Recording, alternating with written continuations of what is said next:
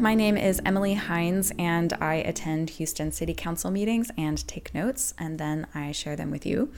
Today's notes are from the council meeting on February 15th, 2023. First up, the mayor's report. Mayor Turner had nice things to say about the grand opening of the Land Bridge and Prairie Project at Memorial Park this past weekend.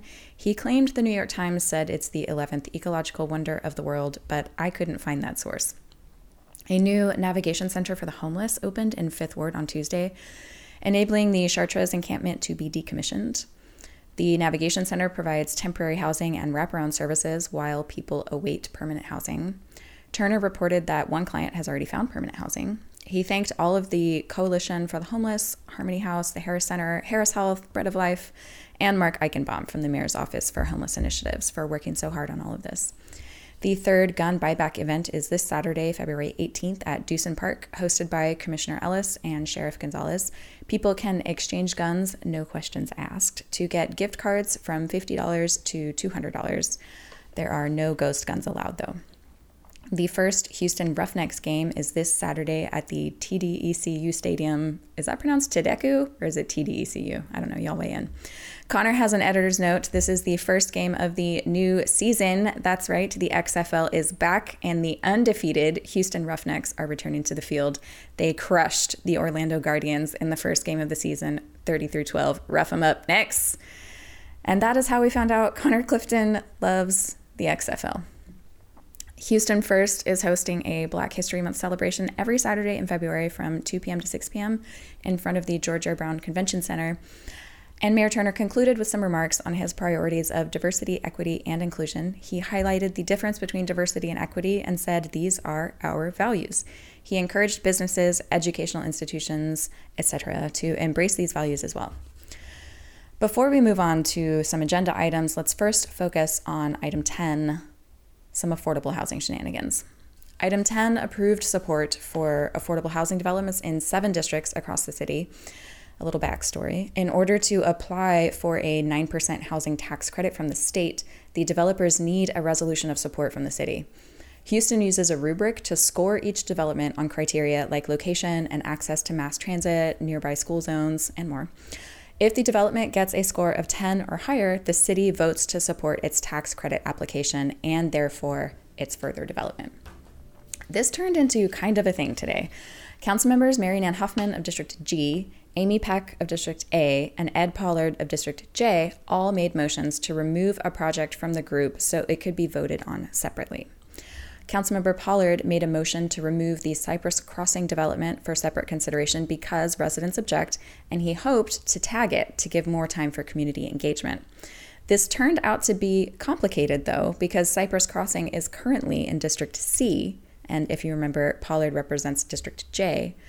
But because of the recent redistricting process, Cypress Crossing will be in J once the development starts. Mayor Turner implied that Pollard was meddling in another district's affairs, saying it was a bad precedent to set, and he called Pollard's motives disingenuous. He said these developments all came to the Housing Committee, implying objections should have been raised then. Turner said everyone is entitled to housing, and just because people are objecting doesn't mean it's valid. We don't often hear this sentiment from elected officials, so it caught my ear and I wanted to share it. Councilmember Pollard argued that because District, District J is so dense, he said 85% of J lives in apartment complexes. New development in the district must be extra scrutinized. Councilmember Abbie Kamin of District C, in whose district Cypress Crossing currently is, said she didn't have much to contribute to the conversation because residents have been communicating with District J. A sore point? Perhaps. She feels that people are misinformed about the nature of the development. It's actually for seniors, not families and she said she's trying to facilitate conversations with the developer. Councilmember Tiffany Thomas of District F, who also chairs the Housing Committee, acknowledged Pollard's concerns, but pushed back on the idea that these developments will bring new people into the neighborhood. She said this development will serve the current community that is already living in the district. It will help get people, seniors in this case, out of crappy apartment complexes that don't serve their needs and into new builds that they are requesting all while allowing them to stay in the neighborhood they call home. Councilmember Kamin hopped back in to say that because this development is in Meyerland, some people are concerned about flooding. She pointed out that mitigation requirements for new builds are often stronger and help reduce flooding in the area. She refused to support claims that affordable housing increases criminal activity in the area. She concluded by saying she doesn't think we should separate any of the developments from the larger item because that has gotten us into trouble with HUD in the past. She would not support Pollard's motion to separate Cypress Crossing from the main item. Despite pressure from the mayor, Pollard declined to remove his motion, so it went to a vote.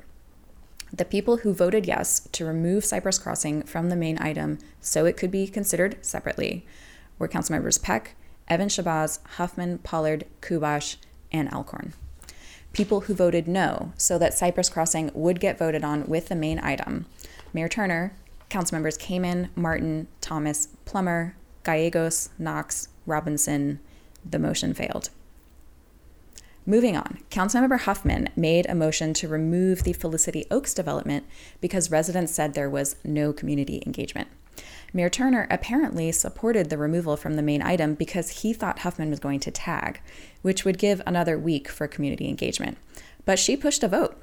When Mayor Turner expressed surprise because she said she would tag it, Huffman said no, quote, You indicated to me that's what you would like me to do, and I agreed to consider it, end quote. I laughed so hard at this. Huffman then said that conversation was one week ago, and the developer still has not made community engagement efforts. Mayor Turner was astonished at her duplicity. Councilmember Kubosh ended up tagging the item just to keep the peace. Councilmember Peck made a motion to remove the development in Upland due to flooding and traffic concerns. She actually did tag it as promised, so I assume she remains in the mayor's good graces for today. Councilmember at large Letitia Plummer was disappointed in Councilmember Huffman. She said that it's not okay for a councilmember to make promises to other councilmembers to get their support and then switch tactics mid vote.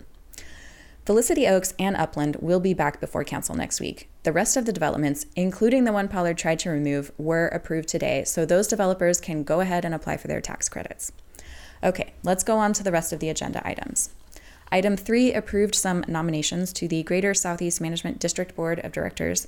Councilmember Gallegos has been trying to get the various management districts to adopt sections of the Gulf Freeway, and he said he hopes to see that come to fruition soon. Item four approved an increase in the Lake Livingston Project 2023 budget from $4.7 million to $5.3 million. The Lake Livingston project is operated by the Trinity River Authority, a conservation and reclamation district that manages Lake Livingston for the benefit of the City of Houston and the TRA. That's the Trinity River Authority.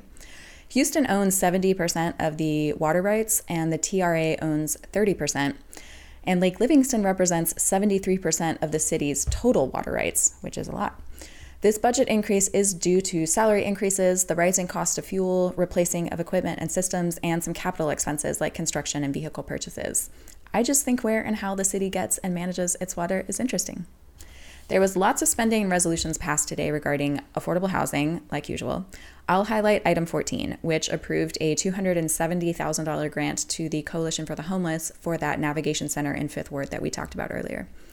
Item 20 approved increasing a contract for services to the Houston Information Technology Service and the Houston Airport Service from $10.5 million to $17.4 million Councilmember Kamin highlighted that some of this money is supporting HPD and the Office of Emergency Management via the Public Safety Video Network and Mayor Turner's One Safe Houston.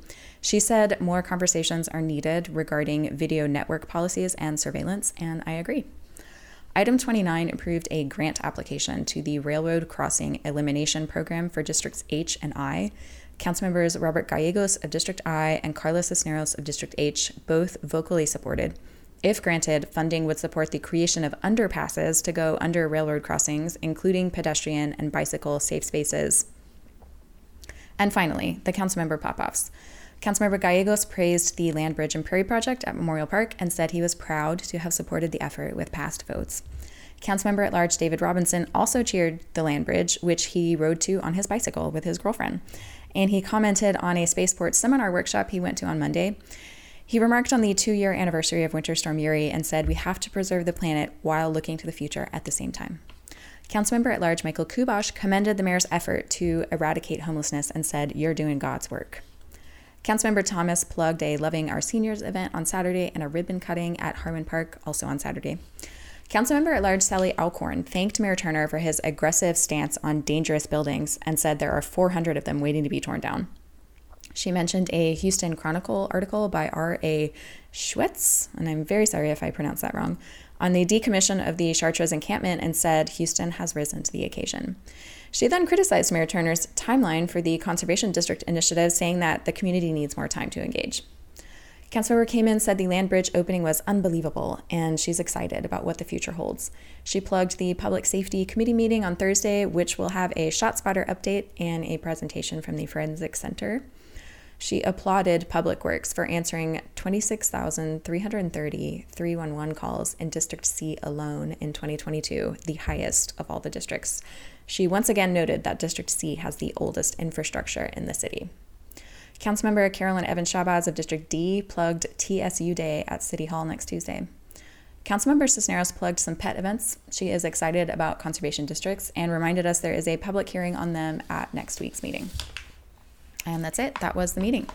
Thank you to all of our Patreon supporters, and we have two new ones, Wendy and Jordan. Thank you all so much. The Patreon is patreon.com slash Emily Takes Notes. And if you think this project is worth supporting, uh, we really appreciate it.